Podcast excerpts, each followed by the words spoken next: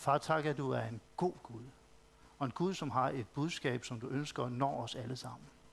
Far, du er en Gud, som ønsker at give personlige hilsner. Du er en Gud, der ønsker at give hilsner til os som fællesskab her. Men du er også en Gud, som bare ser til os her. Far, jeg beder bare for, at det, du har lagt på mit hjerte, også må være til inspiration, og forhåbentlig også til gavn for nogen her. Tak for dit navn, og tak for din velsignelse. Det priser jeg for. Amen. Amen. Værsgo at tage plads. Så lige lidt indledningsvis, så er det ikke sikkert, at alle ved, hvem jeg er. Jeg hedder Michael Hammer, og jeg tænkte, hvad er min sådan bevæggrund for at stå her, udover at jeg er medlem i menigheden her. Så noget af det, jeg godt kunne tænke mig at dele for mig, af, er også afsæt i det, som min hverdag er fyldt med. Jeg er til dagligt forstander på et mandecenter, som er et krise- og et, og et krise- og et rådgivningscenter, hvor der er mænd, der kommer grundet parbrud og voldsudsathed. Og det er også den hverdag, som, som fylder selvfølgelig mit sind og mine tanker, men jeg synes også, at det har relevans ind i, i det fællesskab, jeg er her. Så jeg håber, at vi alle sammen kan få en oplevelse af, at der er noget til mig. Som Paul tidligere introducerede, så, så har jeg sådan en overskrift, der hedder Alt trøst Gud er med dig. Og det er jo et kæmpe ord i forhold til alt trøst Gud er med dig. Men jeg synes faktisk, at det er et, et ord, som har arbejdet i mig her et, over et længere stykke tid. Fordi som vi alle sammen har, har mærket, så har vi jo været igennem nogle måneder her, som vi som verden, som samfund, som enkeltpersoner har været ramt af på grund af coronaen. Og det har haft rigtig, rigtig mange konsekvenser for rigtig, rigtig mange mennesker. Og der, hvor jeg har mødt det i min hverdag, det er, at når familier bliver sat sammen i mange, mange timer, hvor der måske grundet den her reduktion og den her mulighed for at komme ud, så er der pressede familier, som har måttet stå sammen dag ud og dag ind. Og ud af det har oplevet, at kriser, der lå og ulmede, måske blev større og større. Og på den måde var der ikke mulighed for at få et output. Så derfor har jeg rigtig, i mit arbejde mødt rigtig, rigtig mange pressede mænd, pressede familier, som grundet corona har været næsten tæt på at være ødelagt. Det er alarmerende, når, når man får mænd ind på vores kontor, som siger, kan det betale sig at leve mere? Når man står med der og siger, hey, det her det er ikke værd at leve i. Det er ikke værd at være i. Der er det nogle gange, jeg tænker, okay, hvis Gud findes, så må det være sådan et sted, at han viser sin storhed. Og det er sådan, i min dagligdag, så kan jeg ikke bare lige hive Bibelen frem og sige, nu skal I høre, sådan ser det ud. Der handler det også om at formidle, hvad er Gud, og hvem er Gud? Og hvordan kan vi i den her trøst og den her være noget? Og det er det, jeg synes nogle gange kan, være, kan gøre det relevant også for os i formiddag, det er, hvordan kan jeg, hvordan kan vi være med til at formidle den her Guds trøst, uden at vi altid har muligheden for at have Bibelen under armen og kunne se, citere Mosebøgerne og lignende, men at vi igennem vores liv kan få lov at... Så det håber jeg, det er det, vi kan være sammen om i, i formiddag. Jeg har stødt på sådan et sted i 2. Korintherbrev, som både har udfordret mig, som også har provokeret mig, men som også har beriget mig. Og det håber jeg også, at det vi, vi kan være sammen om lidt endnu, det er jo typisk Gud. Det er det der med at udfordre. Skubbe os lidt til kanten og sige, hey, hvor er du henne? Sådan ryster os lidt. Er der andre mig, der har prøvet det? Det der med, at Gud han lige skubber til os.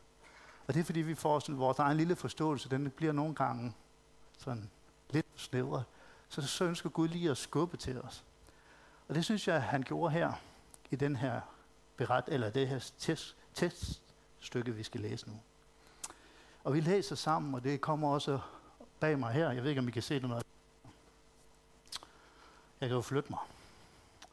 Vi læser fra 2. Korinther brev, kapitel 1 og vers 3 til 11. Og så står følgende.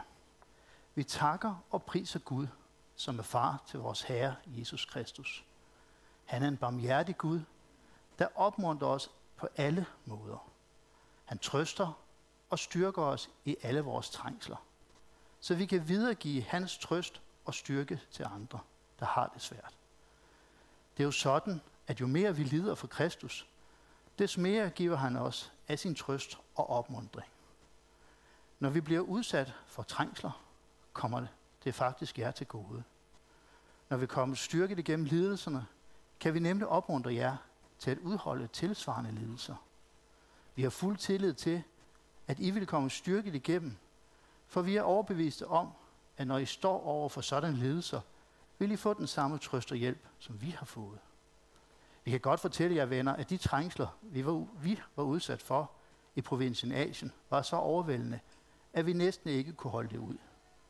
Vi havde opgivet alt håb om at slippe levende fra det, og vi regner os faktisk allerede for døde. For at vi skulle tro, at vi havde nogen chance for at redde os selv. Det var kun Gud, der kunne hjælpe os. Han, som en dog formår at give nyt liv til de døde. Og han greb ind. Han reddede os fra den visse død, og vi har tillid til, at det vil, det vil han fortsat gøre, når I, sammen med os, når I står sammen med os i bøn. Når Gud så i sin nåde redder os, vil det mange mennesker lovprise ham, netop fordi så mange har bedt for os. Sådan rammen for det her, det var jo er Paulus, der skriver det, og når han skriver vi, så var det ham og Timotheus. Når vi sådan har læst om Paulus tidligere, så var det jo en mand, der havde oplevet også lidt af hvert. Han havde en historie med sig, som måske ikke altid var det, man var mest stolt over. Han kom fra, fra perioden som Saulus, hvor han forfulgte kristne, og, og hele den kamp, der var der, til at opleve et møde med Gud, og på den måde få nogle oplevelser med Gud. Så jeg er ret sikker på, at når Paulus både i hele sit liv kiggede tilbage, men også i de trængsler, han refererede til, når han har rejst rundt til menighederne der for at opmuntre dem, at der var trængsler, og der var ting, hvor han synes, det her det er svært. Gud, hvad gør jeg her? Og man har haft, jeg tror, Paulus har haft mange anledninger, hvor han sagt, kan det betale sig? Jeg magter næsten ikke mere. Gud, du bliver nødt til med din trøst, du bliver nødt til med din opmuntring, komme og røre mig. Så jeg tror, det var rammen for en Paulus, som jo har prøvet mange af de her ting med trængsler. Og trængsler er jo, er jo også igen et, et stort ord. Jeg kan godt tænke mig, at vi selv prøver at kigge ind i, hvad er, betyder en trængsel for mig? For det er det, der skal gøre det relevant for jer i formiddag. Det er at sige, okay, hvornår føler jeg, at jeg kommer til kort?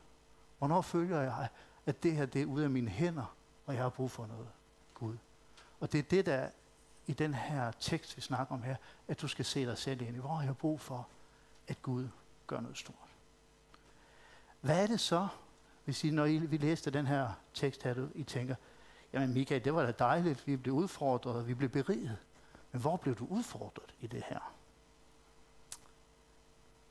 Der, hvor jeg blev udfordret, det var primært to ting. Den ene, det var det med, at når vi oplever trængsler, så kan det virke til gode for noget andet. Tænk, at det kan være godt at blive udsat for noget, som er skidt. Det giver simpelthen ikke mening i mit hoved. Tænk en god Gud, som kunne gøre så alle ting simple og bane vejen for os, og det hele kunne gå så smurt. Og alligevel, så kan vi se ned af os selv i vores personlige liv, men vi kan også se rundt omkring i verden omkring os, at sådan er det ikke. Gud tillader nogle gange, at der er udfordring og prøvelser og trængsler. En ting er, at Gud tillader det for at skærpe os, og er også lære, sætte os ind på en, en retning. Men det er, at det også kan være til gode for nogle andre. Tænk, at, at man skal lide for at kunne give. Men jeg, jeg tænker, det er et princip, som vi møder mange gange i Bibelen hvor Gud skal have karakter til. Der er rigtig mange personligheder, som vi møder i Bibelen, hvor vi ser, at der skal Gud lige lidt til. Eller de skal lige opleve at stå ved kanten, inden at øh, Moses, som med hele sit folk stod ved kanten, havet, der, der, var, der var dækket til, og han havde hele den her store her efter sig. Jeg kan love jer for, at Moses knæ har skælvet. Og mange af de familier, der gik bagved, har været rystende bange for, at de blev indhentet. Børn voksne, alle sammen. Men Gud havde hånd om den situation, og han skilte vandene. Og det er bare sådan rigtig, der er rigtig, rigtig mange sådan nogle passager, vi møder i Bibelen, hvor Gud kører os lige til kanten. Og det synes jeg bare, øv Gud, hvorfor er det sådan? Hvor kunne det være dejligt, hvis det hele bare var, var smooth? Men sådan er det ikke. Og så, så læser vi også, og det kan man sige, at det er en udfordring eller en opmundring, det er, at Gud er med i alle trængsler. Alle trængsler. Det vil sige, at det er både de små og det er de store. Det vil sige, at Gud han går med os fra vi står op om morgenen, til vi går i seng om aftenen. Nogle gange så, så glemmer vi måske, at Gud er med i de der små udfordringer, vi har. Men når vi lever i et, i sådan et tillidsforhold til Gud og siger, Gud, hvis jeg er barn af dig, så tager du vare på mig. Jeg sad så sent som en i går, eller foregårs, og talte med en mand, som har rigtig, rigtig mange udfordringer og siger, mine børn, hvis der sker mine børn noget, så vil jeg gøre alt for at beskytte dem. Det er lige meget, hvad der sker med mig, men med mine børn. Og det er også det billede, vi kan have af Gud i dag. Gud, han tager vare på os alle sammen. Lige meget, hvordan vi har det, og hvordan vi tager det, og hvad vi gør. Så vil han tage vare på os. Han er al trøst Gud. Hvem er det egentlig, der kan trænge til trøst? Er det alle de andre, eller er det også mig? Altså, jeg ved ikke. Der er nogen, der har, har været der før mig, men, men jeg er lige kommet halv, halvvejen i mit liv nu her. Og jeg har brugt lidt krudt på at kigge både lidt bagud og lidt fremad. Det ved jeg ikke, om det sker naturligt, eller det er bare mig. Men det gjorde jeg.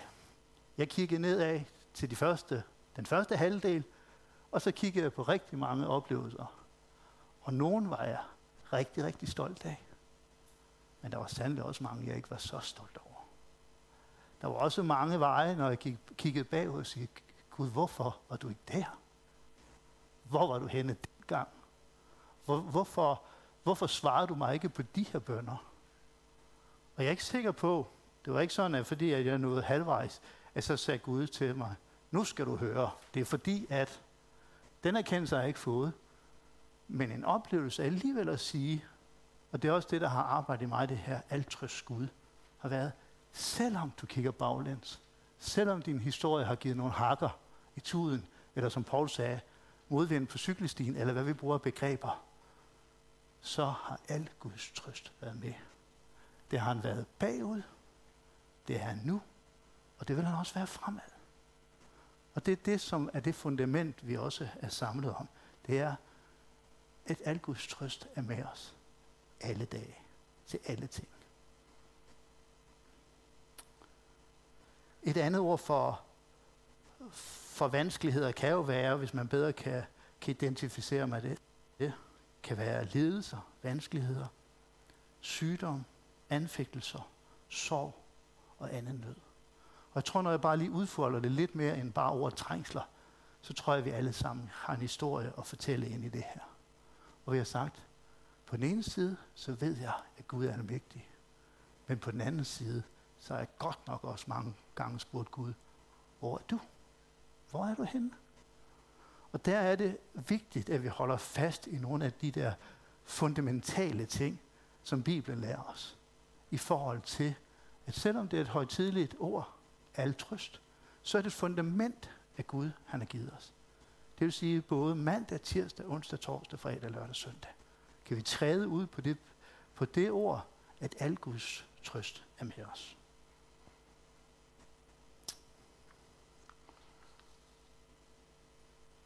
Selve ordet trøst, det, det prøvede jeg også sådan for sjov at google lidt i både Wikipedia og ordbog. Hvad er det for nogle ord, der dækker i trøst? Og de ord, som, som jeg støtte på i den forbindelse, var lindring, fortrøstning, beroligende, vederkvæne, lettelse og befrielse. Og det giver også igen mig et billede af, for nogle gange har vi bare brug for en lettelse. Men nogle gange har vi også brug for noget ved at kvæne. Når det er rigtig tørt, og også den Jeg, jeg var ikke til gudstjenesten, men, men den prædiken, som Kammergrethe havde, i forhold til den oplevelse af, når vi bare er tørt ud.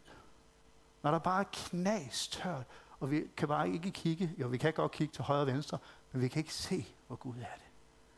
Der kan trøsten være ved at kvæne, og give os en tro på, at Gud giver os en vidshed om, jeg er med dig.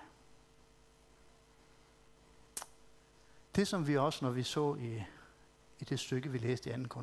Korintherbrev, det er jo det der med, når Gud tillader os trængsler.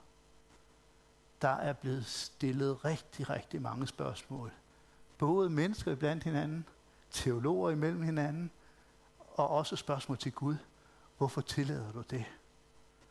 Jeg har i hvert fald prøvet, når jeg har været ude og, og fortælle, eller delt min tro med nogen, som ikke kendte Gud, så ni ud af ti gange, så er det første svar, jeg får, det er, jamen hvis du siger, at Gud er en god Gud, hvorfor er der så krig der og krig der og alt den nød i verden? Det er sådan et standard repliksvar, at sådan reagerer vi. Hvis Gud er en god Gud, hvorfor så? Og det er jo et af de mysterier, vi har til gode, tror jeg, at få svar på den dag, vi ikke skal være her mere. Hvorfor er Gud har brug for det? Fordi hvis han er en almægtig Gud, kunne han sagtens have forskånet os for de her ting. Men der er en modning, tror jeg, og en, en skærpelse. Det er ligesom os, der har, hvad hedder det, børn, og nu kan jeg sige det, for jeg har to af dem siddende herovre, så, så jeg kan jo vurderes på, om det er gået godt eller skidt. Men for at de vokser op med den karakter, de har, så må, har de jo fået en, en del nejer i deres liv også. Det har ikke bare været ja, ja, ja, og nu skal I gøre. Men indimellem så har vi måttet rette vores, både vores børn ind og vores afgrøn og sige, det her tror vi, det er den rigtige vej for dig. Og det er også det, Gud gør i sit store billede, når han giver os de her muligheder. Så er det måske for at stoppe lidt op. Jeg fik sådan en lille morgenlektie i forhold til, jeg var ude og gå en lille tur i morges inden, og bad for formiddagen. Og det eneste, jeg fik, det var lyt og vent. Og hvorfor fik jeg det? Fordi jeg er en mand med rigtig, rigtig mange ord. Og jeg kunne bede Gud om hele verden og alt, og kan du ikke, og vil du ikke, og de der ting. Og det eneste, han sagde til mig, det var, lyt og vent. Og det, for mig er det bare også sådan en lektie, at nogle gange, så skal vi rette lidt ind. Nogle gange, så skal trængsler eller de der udfordringer være med til at skabe den karakter, som Gud ønsker, at vi skal vokse i. Jeg går til mig at læse en, noget fra, en, fra salme. Og mange af salmerne er jo skrevet af David. Og vi kender jo David som også en, en fyr, som, som havde mange, ikke nødvendigvis kasketter, men mange. Han startede som den der lille hyrdedreng til at blive Bibelens kong David med alt det, der var. Og hele historien, når vi læser igennem salmerne, så ser vi jo også en David, som både har succes, men som også har fiasko. Vi møder en David, som oplever Gud, som med store ting og gør store under. Men vi oplever også en Gud, eller en David, som siger, Gud, hvor er du henne? Og når vi tager den her passage med, så er det bare også for, at du kan læse dig ind i at sige, der er tider, hvor Gud han har, hvor det hele det, det kører, og vi oplever, at Gud velsigner os. Men der kan også være tider, hvor, hvor vi udfordres. Og vi skal læse sammen her fra salmerne, kapitel 86, kommer her. Og en af de bønder, som David har skrevet, der står, Bøj dig, Herre, og lyt til min bøn. Jeg føler mig ydmygt og elendig. Hjælp mig, for jeg er i tro imod dig. Red mit liv, for jeg fortjener, for jeg tjener dig. Du er min Gud, og jeg stoler på dig. Vær mig nådig, Herre. Jeg råber til dig dagen lang. Gør din tjener glad, Herre. Det er dig, der er min redning. Herre, du er god og tilgiver gerne. Du har tro mod alle, der stoler på dig. Jeg kalder på dig i min nød, for jeg ved, at du vil svare mig. Ingen afguder kan måles med dig, Herre. Ingen anden kan gøre det. Alle folkeslag er skabt af dig, og de skal komme og bøje deres knæ for at ære og tilbede dig. For du er almægtig og gør store under. Du alene er den sande Gud. Lær mig din vilje, så jeg kan gøre det rette. Hjælp mig til at tjene dig helt og fuldt. Jeg vil prise dig af hele mit hjerte. Jeg vil altid ære dig, min Herre og Gud. Din trofasthed er stor, og du vil redde mig fra dødens skab. Jeg angribes af brutale mænd. Herre, voldsmænd prøver at slå mig ihjel. De har ingen respekt for dig, men du er barmhjertig og nådig. Gud, tålmodig, god og trofast. Vis mig din nåde og frels din ydmyge tjener. Kom med et bevis på din godhed, Herre, så mine fjender ser det og bliver ydmyget. For du, Herre, vil beskytte og hjælpe mig.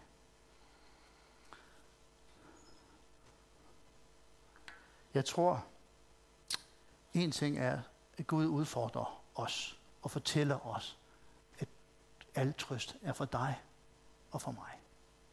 Men jeg tror også, at Gud udfordrer os til i den her tid også til at gå et skridt længere for dem, som er omkring os. Fordi jeg ved godt, at vi alle sammen ikke møder mennesker, som jeg gør i min hverdag. Men den her coronatid har gjort, at statistikkerne peger på, at de pressede børnefamilier i Danmark, der er volden steget, og, og de her utilpasset til er steget. Det vil sige, at vi står over for en tid, hvor naboer omkring os, familier omkring os, måske både nært og fjernt, oplever at være presset. Og oplever, at, at der er ting, der går i stykker. Og derfor tror jeg også, at sådan et budskab her er ikke kun til os, at vi kan sidde herinde i kirken og blive enige om, at Gud er med os, trøster os, når vi har det svært. Men nogle gange, så kan det også være en udfordring til os at bringe den trøst med videre. Jeg talte med en, en mand forleden dag, som også var meget opgivende på det hele. Og en af de sætninger, jeg sagde, som så har selv har arbejdet mig, som jeg tror er Guds sætning også til os, det er, jeg sagde til den her mand, jeg tror virkelig er, at jeg tror mere på dig, end du tror på dig selv. Og sådan tror jeg, der er rigtig, rigtig mange mennesker, der har det lige nu. I den her svære tid, hvor ting ikke lykkes, hvor familierne ikke lykkes i de ting, de havde sat sig for. At, at det var en familie med kærlighed, hvor der nu er had. Der, hvor der var frygt, er der nu også kommet yderligere frygt og alle de her ting. Så der er rigtig mange, som kigger på sig selv ude i verden, naboer tæt, som kigger på sig selv og siger, øv, jeg er ikke lykkedes som menneske. Og der tror jeg også, det er Guds hilsen til os alle, men også en hilsen, vi kan formidle til dem omkring os, som Gud siger, jeg tror også mere på dig, end du tror på dig selv.